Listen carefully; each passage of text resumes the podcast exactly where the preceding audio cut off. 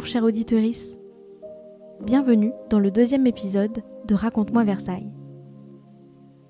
Aujourd'hui, je suis en présence de Xavier Veillant, artiste français qui développe depuis les années 80 une démarche artistique aux multiples formes. De mes cours d'histoire de l'art à la fac ou de mes promenades au musée d'art moderne de Strasbourg, j'ai toujours trouvé du réconfort dans ses œuvres. À la fin de mes études, j'ai même eu la chance de travailler plusieurs mois dans son atelier à Paris. Entre sculpture, peinture, dessin, spectacle ou encore vidéo, ses œuvres questionnent notre perception. Elle cultive également un intérêt pour les espaces de déambulation, dans lesquels le visiteur devient acteur. Xavier Veillant a exposé au château de Versailles en 2009 et présente aujourd'hui une sculpture de Molière, inaugurée le 1er juin 2022 face à la gare de Versailles-Château Rive Gauche. Cette œuvre fait écho au Mois Molière, festival de théâtre créé il y a 26 ans et qui permet à des troupes émergentes de présenter leur version des pièces du dramaturge. Elle marque également le 400e anniversaire de la naissance de celui-ci. Je vous souhaite une bonne écoute.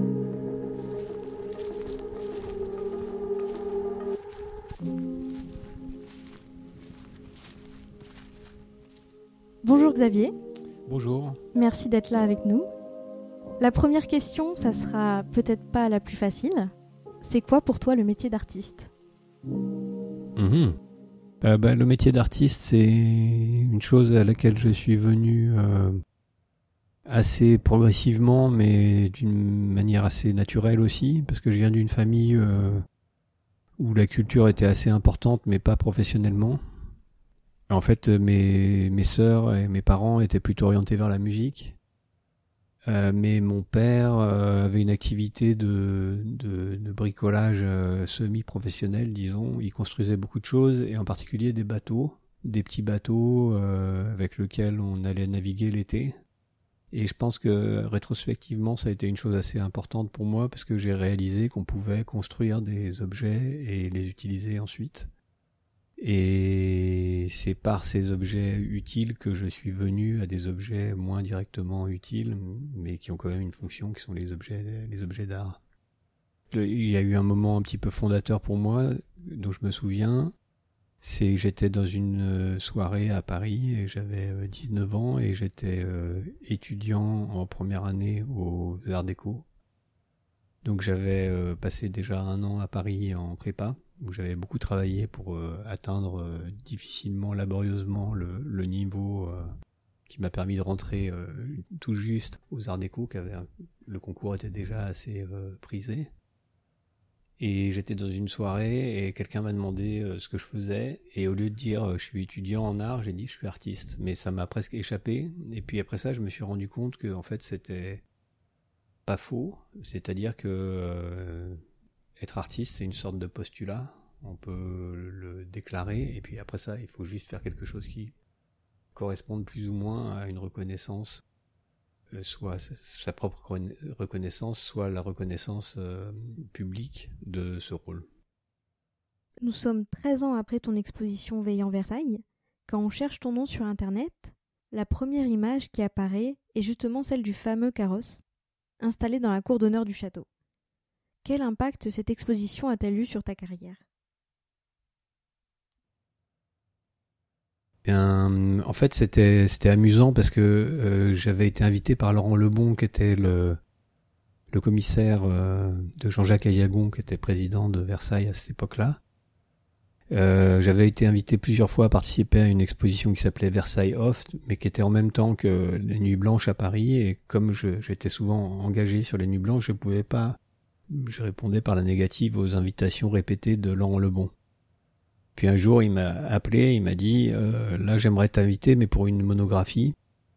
Et il faut que je te dise, euh, Laurent est toujours assez modeste, mais très sérieux. Et il me dit, pour te donner un peu le, truc, la première personne qui va exposer ces monographies, c'est Jeff Koons. Il a déjà donné son accord. Et il m'a fait sentir que ça pouvait être une exposition d'ampleur, ce qui était euh, pas évident à l'époque parce que euh, les les expositions qui de Versailles Off étaient très ponctuelles et c'était des expositions de groupe. Donc il enclenchait vraiment autre chose.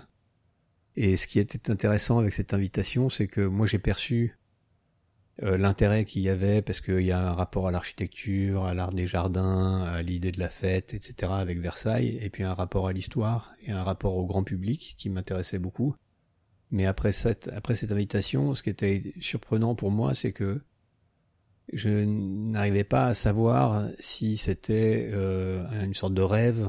Par exemple, je me réveillais le matin et je me disais, ah, je vais, il m'a vraiment invité à faire ce truc, c'est étonnant et je devais me convaincre moi-même que c'était vrai. Et puis j'y suis allé plusieurs fois euh, en scooter, euh, souvent avec euh, Alexis Bertrand qui travaille avec moi, et on a essayé de s'approprier l'espace qui est tellement énorme qu'on ne pouvait pas le représenter en maquette, ce qu'on fait généralement. Et donc ça a été un processus d'appropriation. Pour donner un exemple, ce qui m'intéressait le plus, c'est que Versailles existe dans l'esprit des gens, même ceux qui ne l'ont jamais vu en vrai.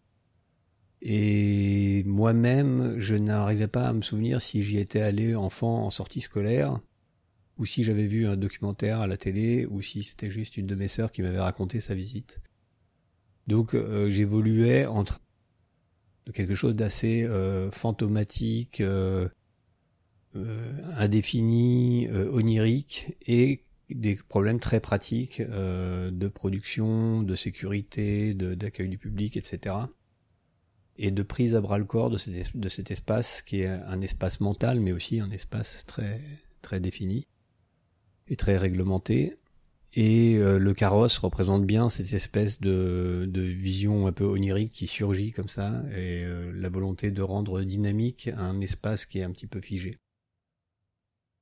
Pour continuer sur Versailles, tu viens d'inaugurer une sculpture de Molière. Euh, celle-ci est présentée sans piédestal pour honorer la proximité qu'il entretenait avec son public. Peux-tu nous dire un peu plus sur le contexte et le processus de création de cette sculpture? Alors c'était une invitation du, François de Mazières, le maire de Versailles, avec qui je partage pas beaucoup d'opinions politiques par exemple, mais avec qui je partage beaucoup d'intérêts euh, culturels et euh, je dois dire que notre collaboration a été très agréable et très engagée de sa part. J'espère de la mienne aussi, mais c'était intéressant d'avoir quelqu'un qui était aussi présent. On l'a invité à tous les stades, par exemple, le scan du, comédien qui a joué, euh, que tu connais, Stéphane Crooks, et qui a joué le nouveau Molière, disons. Et il y avait une chose euh, aussi intéressante dans cette invitation, c'était que il y avait une volonté de commémorer, mais quelque chose qui est assez loin, 400 ans, ça fait quand même. Euh, et, et, de la même façon que ce que je décrivais sur Versailles, le lieu, Molière, euh, l'homme, est comment dire, est enrobé d'un nuage d'informations et de choses qui, en fait, nous distrait un petit peu de l'homme qu'il a été réellement.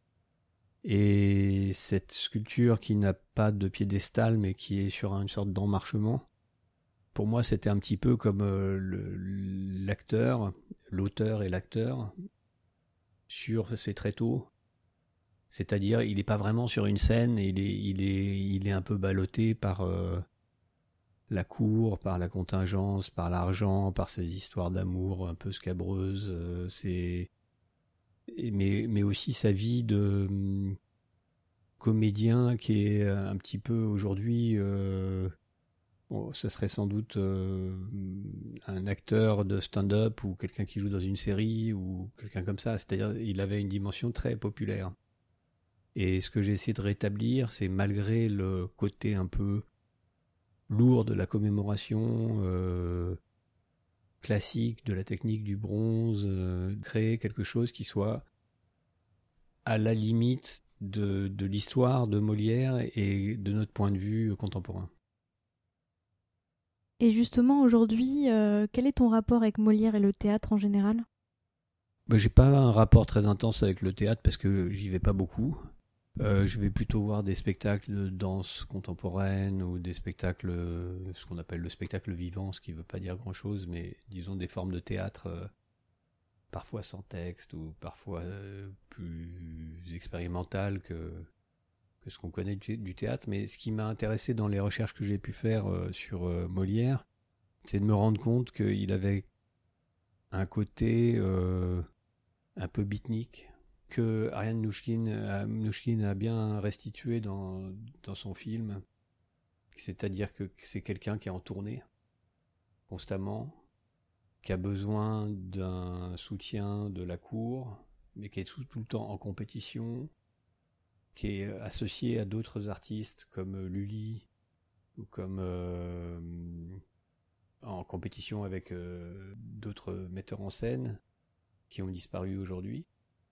Et c'est amusant de placer Molière dans le hors-champ de ce qu'on connaît, c'est-à-dire que une fois qu'il est sur scène en répétant les précieuses ridicules ou euh, l'impromptu ou euh, n'importe quelle pièce qui va être aujourd'hui assez connue, euh, il est dans un environnement avec lequel il a une certaine porosité par exemple, il y a plein de blagues ou de vannes ou d'allusions qui sont un peu comme dans un, sketch d'un comédien de stand-up euh, aujourd'hui qui va faire des allusions à, des, événements euh, contemporains et qui donc euh, dont la signification disparaît avec le temps. Donc mon rapport à Molière, c'est un peu une sorte de redécouverte parce que je connaissais très mal. Molière, c'est souvent malheureusement ça se réduit à des choses qu'on nous demande de lire à l'école, pas forcément au meilleur moment, où on comprend pas tellement le contexte qui est euh, un contexte beaucoup plus corrosif que ce qui semble aujourd'hui. Euh. Et donc ça m'a plu aussi de la statue que j'ai faite et est inspirée d'une statue euh, qui se trouve à la Comédie Française qui représente Molière, mais en 1850. Donc euh, c'est une vision de Molière qui était déjà avec une certaine distance par rapport à la, période où il a vécu, et euh, également une distance par rapport à nous. C'est comme une sorte de pas japonais qui nous permet d'accéder au Molière euh, d'il y a 400 ans. Moi, ce qui m'a intéressé, c'était de découvrir un personnage dont euh, le hors-champ euh, est quelque chose que j'ai du mal à concevoir. Quelle était la vie de Molière en dehors du théâtre, en dehors de, la cour et en dehors des endroits dont on a encore des, traces? On sait qu'il était à Pesnas, euh, qu'il était à tel ou tel endroit. Mais par exemple, c'est intéressant de voir que Molière a euh, été mis dans une fosse commune quand il est mort parce que comme il était comédien, il n'avait pas droit à la reconnaissance de, de, l'Église. Après ça, on s'est aperçu quand même que c'était un peu qu'on le foutait un peu euh, au, mauvais endroit. Et donc il a, il a son caveau au Père Lachaise, mais dans le caveau il n'y a rien de Molière puisqu'il était mis dans une fosse commune. Donc euh, tout ça pour dire que l'opinion, la position qu'on peut avoir par rapport à quelqu'un, euh, c'est aussi la question bah, qui, est Molière aujourd'hui, par exemple. Est-ce que c'est Blanche Gardin? Est-ce que c'est euh, Jean-Louis Trintignant? Est-ce que c'est, je sais pas, Jamel ou des grands metteurs en scène de théâtre? Je sais pas en fait si peut-être qu'il serait euh, qu'il décrirait euh, Park aujourd'hui. Euh, si on si on cherchait un équivalent. Alors que on va plutôt le caser dans, le truc dans la, la, grande culture des beaux-arts. et du coup, est-ce que c'est aussi pour ça que tu as fait le choix de le représenter jeune, justement pour casser avec cette image vieillissante et un peu ennuyeuse qu'on a de lui? Euh, même si Stéphane a l'air très jeune, euh, il a 40 ans, euh, donc je me rappelle plus à quel, à quel âge il est mort Molière, mais je crois qu'il avait passé soixantaine. Pour moi, ce qui était surtout important, c'était c'est dans cette sculpture, cette statue de Calfieri, Ce que j'aimais bien, c'est qu'il a une pose un peu nonchalante, comme si il était, euh, il faisait une sieste euh, après une répétition, ou comme si euh, il m'évoque les les musiciens qui sortent de scène. je sais pas, je voyais bien jouer dans un groupe psychédélique. ça pourrait être, je sais pas, le, guitariste de Led Zeppelin ou je sais pas, après un concert. Donc c'était ça qui m'intéressait, c'était le côté incarné, vivant, euh, contrairement au roi qui n'avait pas, qui n'a pas de corps, enfin ou qui a un corps euh, spécial, disons. Molière a le, corps de tout le monde. Donc euh, c'est aussi pour ça qu'on peut s'asseoir sur ses genoux dans la représentation que j'en ai faite. Alors il, il mesure 1m80 assis, donc s'il se levait, il mesurerait 2m30. Il chose du 55 ou mais il est euh, indexé, son, échelle trop grande est indexé sur ce qu'on trouve souvent dans les espaces publics où on grandit un petit peu les, les personnages pour pas qu'ils aient l'air trop petits parce qu'on les voit de loin. Mais ce personnage est un peu trop grand, on peut y accéder, on peut s'asseoir à côté de lui, on peut même s'asseoir sur lui. Et j'aime bien euh, cette idée qu'on puisse toucher la sculpture, euh, pour en éprouver euh, la, la, la, chaleur, la température. La... C'est comme ça qu'on sait aussi la, la dureté, le, poids, qu'on suppose le poids, qu'on... qui sont des critères tout à fait importants pour moi. Et c'est très solide, donc euh, ça craint rien, donc on peut monter dessus et, l'idée que le corps de nos grands artistes devienne le support d'une petite escalade me plaît bien. Pour revenir aussi euh, au lieu, à l'environnement de la sculpture, c'est pas anodin puisqu'en fait euh, elle se trouve dans un nouveau bosquet, mhm. donc qui a été euh, créé par l'architecte paysagiste Nicolas Gisoul. Comment est-ce que vous avez collaboré ensemble pour créer une ambiance commune? Ben ça, c'était un peu un mariage arrangé parce que le François de Mazière m'a dit il y a ce paysagiste avec qui on travaille beaucoup, qui avait fait un projet initialement qui était un jardin pour les oiseaux. Et euh, donc il avait planté des essences, euh, il avait le projet de planter des essences d'arbres qui soient euh, spécialement accueillantes pour les oiseaux. Et puis moi je suis arrivé là-dedans avec mon projet et en fait on s'est très bien entendu tout de suite parce qu'il avait une vision un peu minimaliste et en même temps assez euh, respectueuse d'une euh, tradition des, bosquets, des jardins, et euh, il comprenait. Enfin, on s'est tout très bien entendu tout de suite. Euh, ça a été très fluide. Et moi, j'aimais beaucoup ce banc qui faisait tout le tour, enfin qui fait tout le tour du jardin, qui permet de de s'asseoir, de profiter de l'endroit d'une manière assez libre et qui compose une sorte de de traits minimal blanc qui entoure le, cet espace.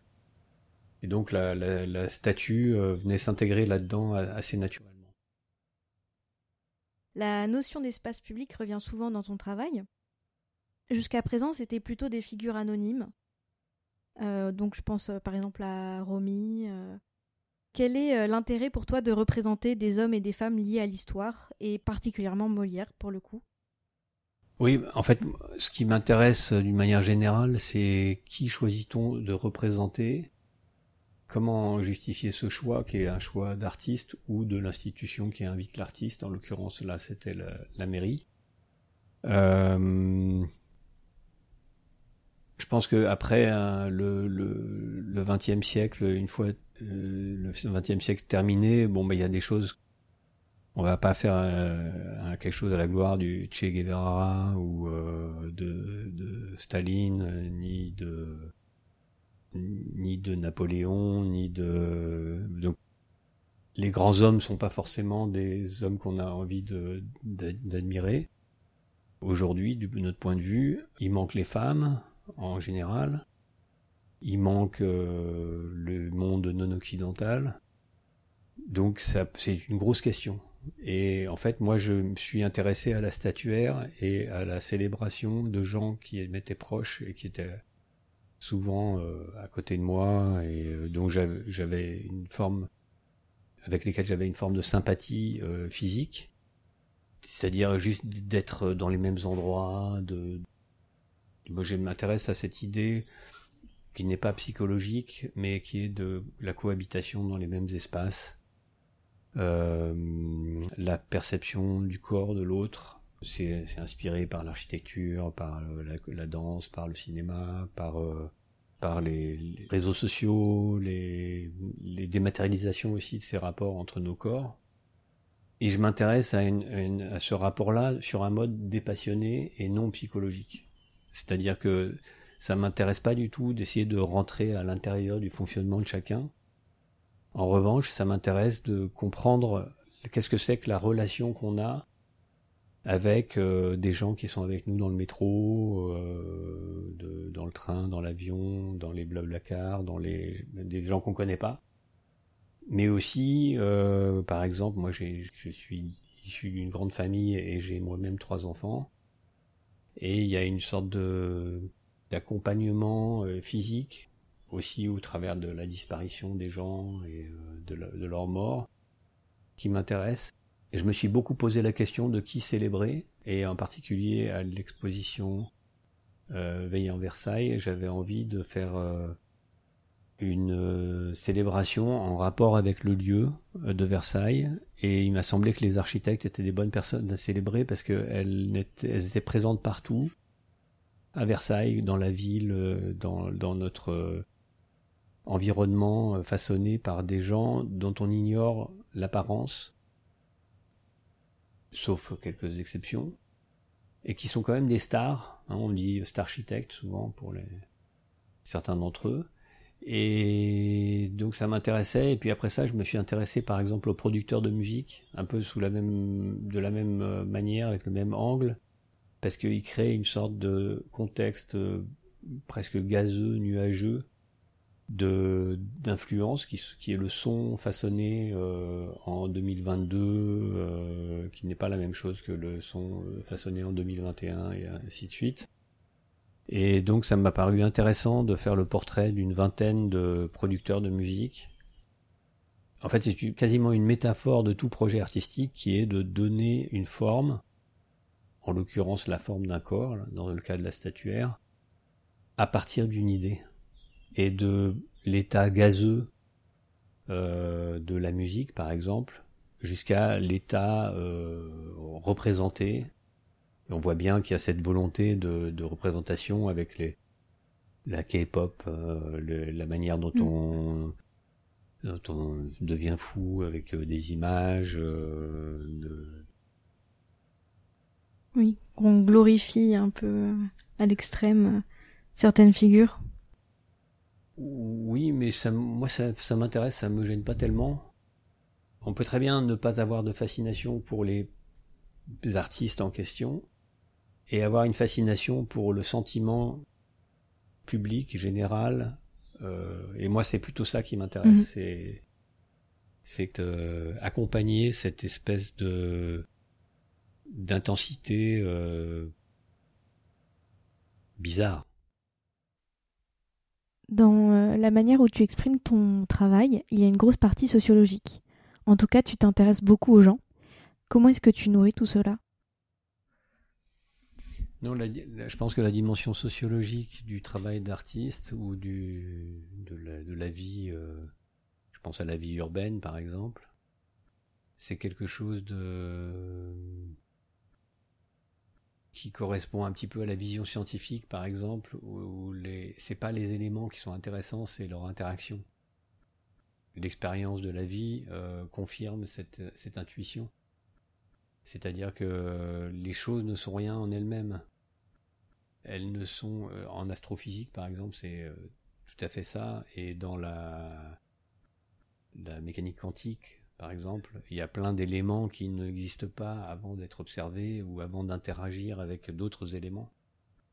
Et donc, euh, je crois aux rencontres, je crois aux échanges, et je crois pas aux identités, par exemple. La société court après euh, une recherche d'identité, avec des, fous furieux, euh, la Zemmour et des, gens simplement un petit peu euh, sur la défensive.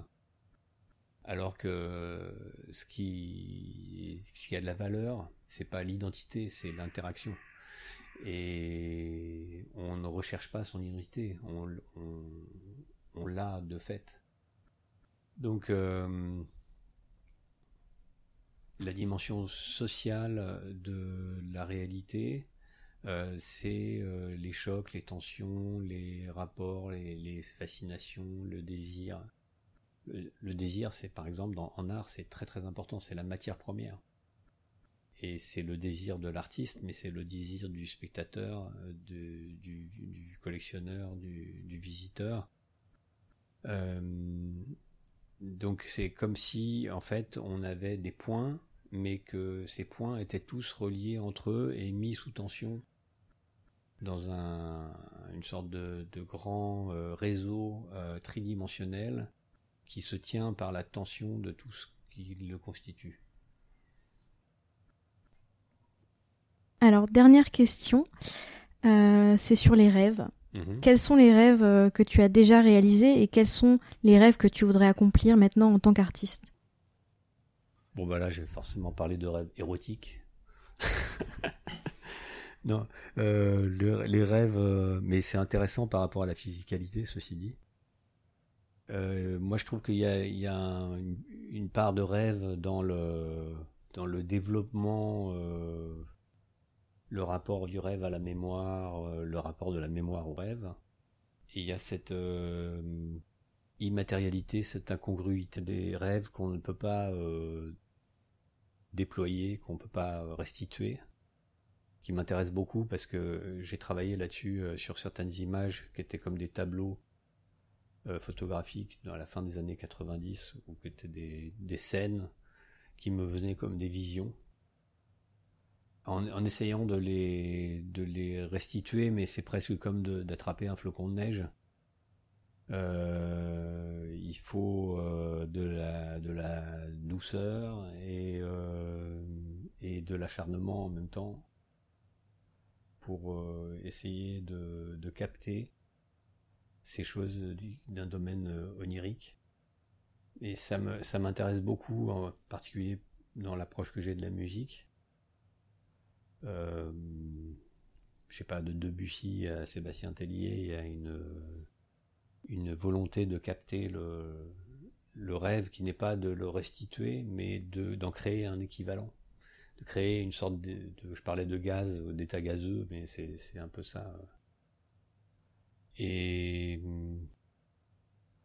pense que la vie, est, euh, sans qu'elle soit vraiment un rêve, il y a des dimensions oniriques très fortes euh, qui m'intéressent beaucoup, spécialement euh, dans le métier d'artiste.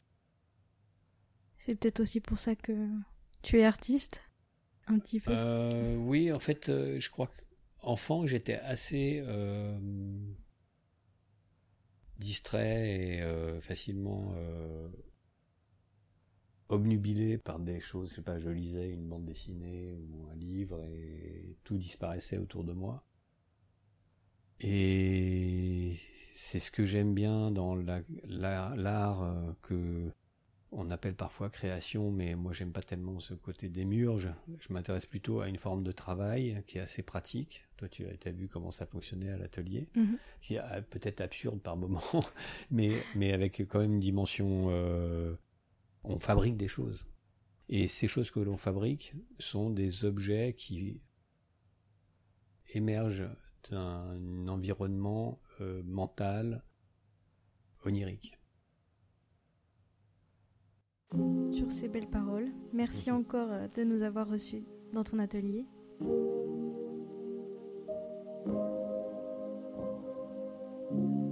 Un grand merci à Xavier pour cet échange. Pour découvrir son travail, je vous invite à aller au Musée d'Art moderne de Paris, où une dizaine de ses dessins de confinement sont présentés jusqu'au 6 novembre 2022.